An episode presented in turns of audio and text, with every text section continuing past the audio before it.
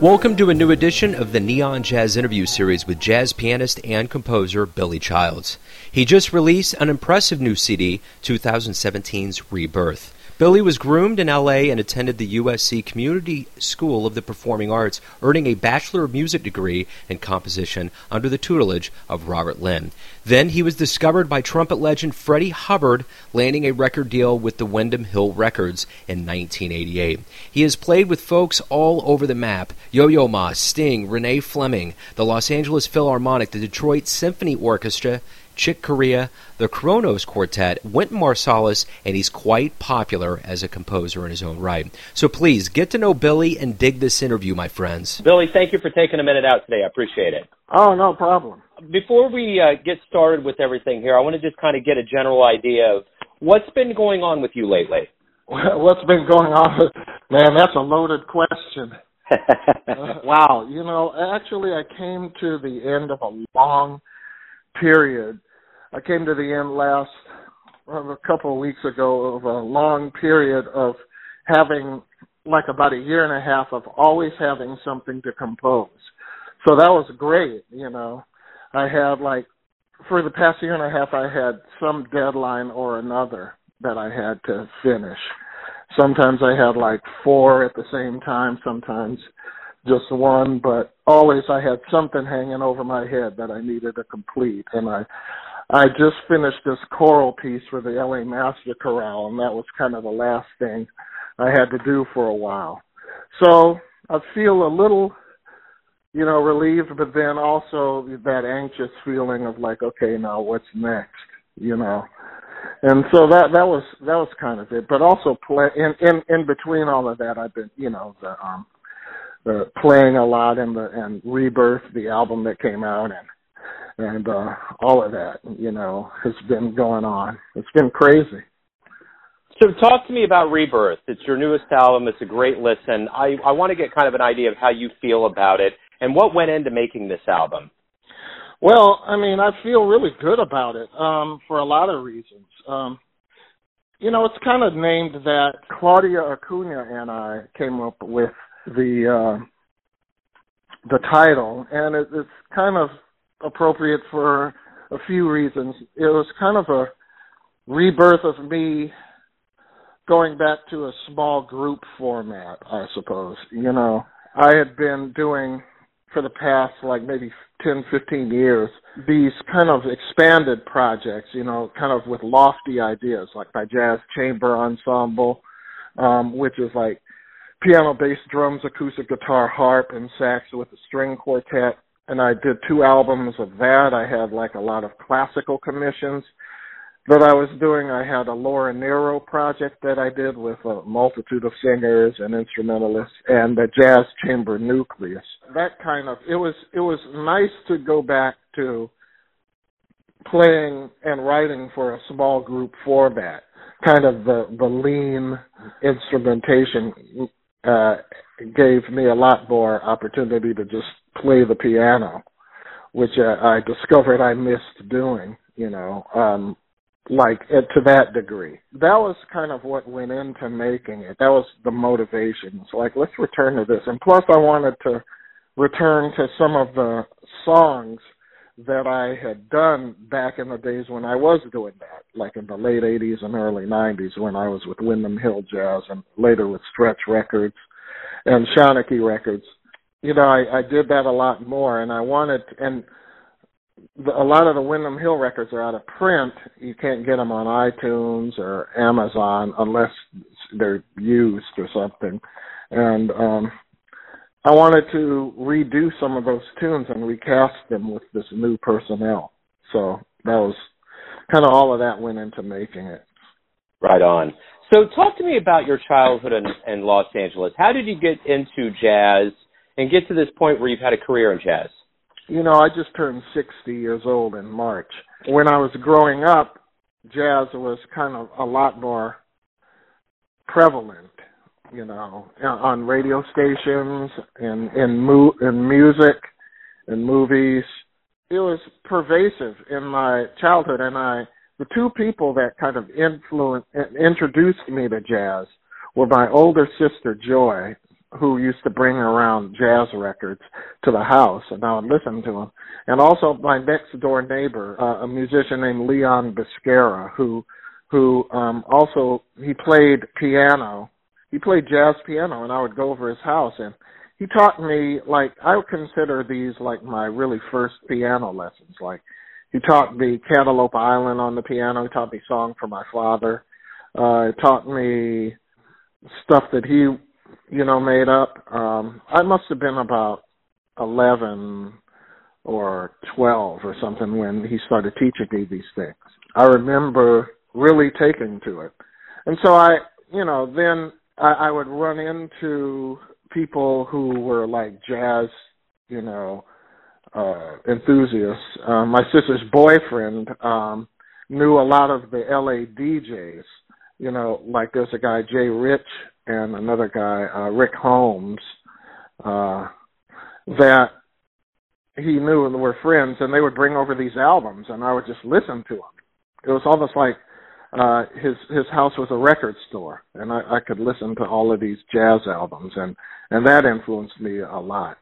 So let me ask you that you start out on the keys at the age of six. You've been at it mm-hmm. for a long time.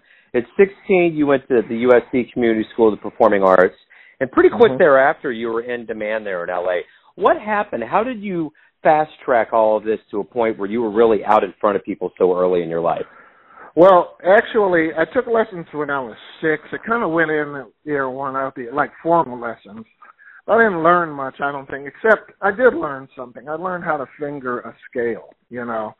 And I learned, you know, basically how to read music, like what the spaces were and the lines were in the treble and bass clef. I learned all of that. I really, I, I'm in serious when I say like Leon um gave me my first real piano lessons that I could use, you know, that I that I enjoyed and that actually made me expand. But where the real expansion began was when I was 14. My parents sent me to a a highly academically rated boarding school, um, which didn't have any of the social things that I was used to living at home but had a piano there. For the first time, I heard uh, Keith Emerson, and that really made me. I said, you know, a light bulb clicked, and I said, I, I want to do this for a living. And I started um, trying to learn his music uh, uh, by by listening to it on a record, and then going like kind of almost the length of a football field to, to the uh, piano, and just remembering, trying to remember and retain what I had just heard. And, and I developed my ear that way and also developed piano playing skills. I couldn't read at all. Um, then, when it was evident that I wasn't making any progress academically at the school and my whole existence was music, my parents brought me back for from age to age 16. You know, they brought me back to LA and I just went to Hamilton High School, so public school here but but I took all kinds of piano lessons and and I took classical piano lessons and theory lessons from the USC community schools. Um, and that's kind of where I, I I really had an incredible theory teacher, um, Marianne Uszler, who kind of just taught me the basics of theory and and I'm and and in that class I met Larry Klein too. We were both 16 and we just became friends. So then later on, I, I got so good and so advanced so quickly at theory um, that I was actually in two years I was actually able to qualify to go into USC uh, as a composition and theory major, which I did. And then Larry got the he took a different path and started playing with a lot of people. Uh, but then he ended up playing with Freddie Hubbard, and he got me the gig with Freddie Hubbard, like my senior year in um in uh USC, and then later on when I graduated, I got the gig with Freddie. So that's kind of the story of of how I got out there. Being a part of a Freddie Hubbard outfit had to be a huge learning curve at that point in your life. How big was that for you? Uh, it was huge. It, it's like I wouldn't be sitting here talking to you if it wasn't for Freddie Hubbard. Like Freddie Hubbard, you know, he, he there's a lot of stories about how flawed he was, you know, but nobody can deny that he's like at least one one of the five greatest trumpet players ever to play jazz. And one thing he was, he he was a very when it came to music, he had integrity, you know, incredible integrity in in every regard, like not just music, not not just like how good the music should be, but the importance of passing on the legacy of it. And what I mean by that is like he could have gotten a lot of piano players, you know, to play with him, but he he chose to to have me, you know, with him. And I, I think a lot of it had to do with, you know, I, I was good enough to at least handle the gig, but also, and I would work for what he would pay, you know.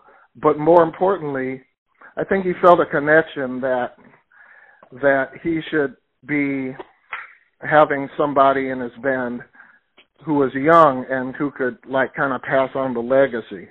I I, I really believe that, and he because he, you know, put up with. You know, he was really extraordinarily patient with me in terms of like allowing me to grow musically in his group. I mean, I would screw up, and he would just sit there and let me screw up until I got it right, you know, on stage, you know, until if he couldn't stand it anymore, he'd turn around and say, lay out. But you know, so I learned everything from him. And then you land your first record deal with Windham Hill Records in 1988. How big was that? That was really big. You know, I had met on one of these tours.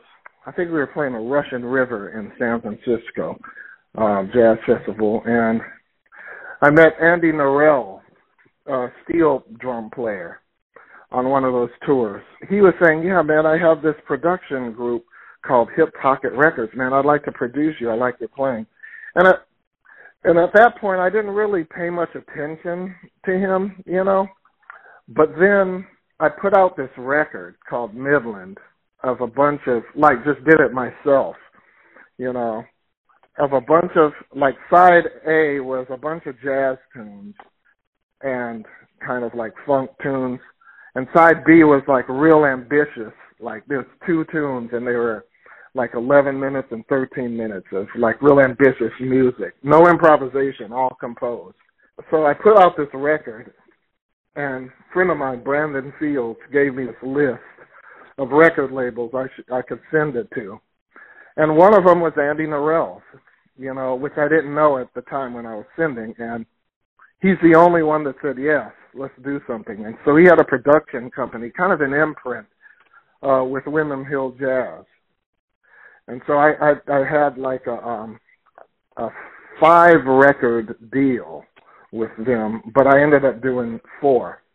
Um, and it was really great. And that, that kind of put me on the map in terms of like, it was the first representation of anything that was wi- widely distributed and so people knew who I was in other countries and you know other you know cities and stuff like that and I could tour I could get an agent and a manager and all of that so it was good so over your career things have obviously worked out very well You've played with so many different people in different genres from Yo-Yo Ma to Sting to the LA Philharmonic you know Ron Carter all these guys how do you how do you toggle all of these different genres and different um, levels of music? How does that work in your brain? Um, um, I don't know. Uh, I guess I just play or write what I feel is appropriate for the um the job at hand or the, the the music at hand, you know, and I base that on having listened to the person's or the, the the the style of music before and then just kind of approximating it, you know. Uh, with Sting, you know, it's pretty easy. You know, I was playing with him with Chris Botti's band. You know, it was kind of, you know, determined what his music was. I'd heard it, obviously. You know, and with Yo-Yo Ma, um, he asked me to do an arrangement of a kind of a jazzed up arrangement of my favorite things, you know, that featured him and Chris Botti. So I just kind of like wrote what I thought was a, appropriate. You know what what I thought. I guess I had a, a good instinct about it. Because they liked it, you know. So I don't know. I, I mean, it's a hard question to answer because I guess I love many genres of music and want to write in those genres and and will will do whatever genre or subgenre fits the is appropriate for the situation. You know, you've you've garnered a lot of awards too, many Grammys, many nominations, many things have happened over your career. Was there one award, not your favorite one, but was there an award that you got that kind of caught you off guard you didn't expect? You know, well, yes. There's a few. Like I, you never like just expect to win every award. You know, like my my my first Grammy nomination was a surprise, um, like a real a shock to my system. It, it was back in 1996, and it was for a song called "The Starry Night," and the album had just been like, you know, it was it was put out, and then about a month later, the there was a change, regime change in the label, and then the album was just like dumped, like no support or nothing, you know. So, and then so I thought it was a dead issue, and then one of the songs from that album got nominated for a Grammy, and so that was kind of a shock. The other, the, the major shock though, was the Doris Duke Performing Artists Award. That one just came out of left field, and it was like the the one that paid the most. I mean, it paid like a lot of money, and and it, it actually kind of saved me from going into a financial hole, you know. And and so it was a shock. It was like somebody from up there really, you know, like likes me. Nice. Let me ask you this: How do you feel about your career up to this point? You've you've seen a lot of action. You've been all over all over the place with your music. Very prolific. How do you feel about your career? I feel good. You know, I feel like, I mean, I'm happy with what I'm doing. You know, I just kind of sit down behind the piano and put your head down and get your pencil and your piece of paper and start scribbling on the paper. And you never look up to see if anybody's noticing, you know. And it's nice to know that people have noticed, you know. I remember there was this radio host, this talk radio host, and someone would say to him, How are you doing? And he said, um, better than most, not as good as some, you know. And I kind of feel like that, you know. What's one of the best jazz shows you've ever seen live? One one of those shows that really kind of opened some, oh, just kind of opened up your mind a little bit more to jazz that you saw live. Well, there are there are about three or four shows that have been seminal events in my life. I would have to say seeing the Mwandishi group, the Herbie Hancock group, um, as a 13 year old kid at Shelly's Manne-Hole was one. That had to be like 1970, maybe a 14 year old, like 1971. Seeing the Mwandishi group.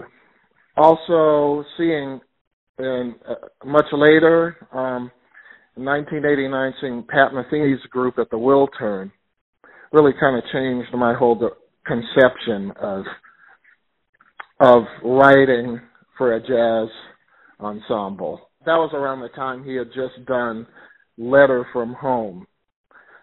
And um so he had like those three albums, the full, the first circle, um, Still Life Talking, and Letter from Home. And then he did a lot of stuff from those albums and stuff from previous albums. And it just blew my mind, you know.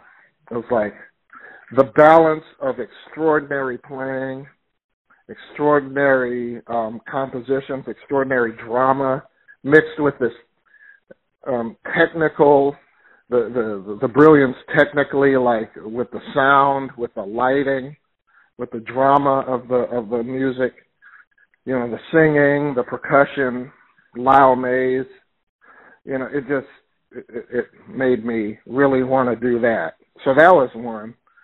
Um, also seeing George Duke uh, and Billy Cobham with Alphonso Johnson and um, John Scofield in a like with, with that album, the Duke uh, Cobham project. back in the 70s, I saw that. That was one. Return of Forever, seeing them at Royce Hall. It's a lot of them, uh, you know. Absolutely. Let me let me ask you a general question: As as a practitioner of jazz, one that's dedicated your life to the craft, why do you love jazz? Why do I love jazz? I, I man, I, I really couldn't answer that. I mean, it's part of my DNA. I've heard it my whole life. I it's like saying, "Why do you speak English?" You know, you've heard it your whole life, and that's the language that you know. It's just part of my DNA. It's part of what makes me American. You know. So, what is one of the nicest things that a fan has ever said to you about your music? Like you've changed my life or something, and hopefully in a positive way. But yes, you've changed my life. I think, or or people have come up and cried. You know. Yeah. This is very meaningful to me. I have a friend, Morton Lauridsen, who wrote this probably the most performed choral piece in the world right now called Lux Aeterna. And it's, and it's, and it's an extraordinarily beautiful piece. It's unbelievably beautiful. And people, he got an email one time where he said that um, the, the, his piece stopped someone from from committing suicide. Wow. So that's, I mean, that's like a real, that's a reward. Yeah, that's powerful. Yeah. Yeah. So let me ask you this. Everything's going to come down to this question to get a little bit at the essence of who you are. Everyone has a perception of you, your family, your friends, your fans, those that you play live for. But when you wake up and face the world, who are you? Who do you think you are? who do I, who do you think you are? Who do you think you are? I can tell you who I think I am, and and I don't know who I am. I wake up, I'm a man. I'm a black man. You know, uh, uh, then a father. You know, uh, and a friend to many people. You know, an ex-husband, uh, uh, a brother to my sisters, a son to my parents who are no longer with me. You know, and you know, then I'm a musician. You know, I'm a guy who um, I don't know. I, I like to say I'm good at what I do, and uh, and leave it at that. I think that's a great way to wrap everything up, Billy. Thank you for taking a minute to talk about your music, your life, and opening up. I appreciate it. Oh, thank you. Thanks for the interview. Thanks for listening and tuning in to yet another Neon Jazz interview, where we give you a bit of insight into the finest players in New York, Kansas City, LA, and spots all over the world, giving fans all that jazz. And thanks to Billy for his cool, his stories, and all that music. If you want to hear more interviews, go to Famous Interviews with Joe Dimino on the iTunes Store. Visit neonjazz at youtube.com. And for everything Neon Jazz, go to the neonjazz.blogspot.com. Until next time, enjoy the jazz, my friends.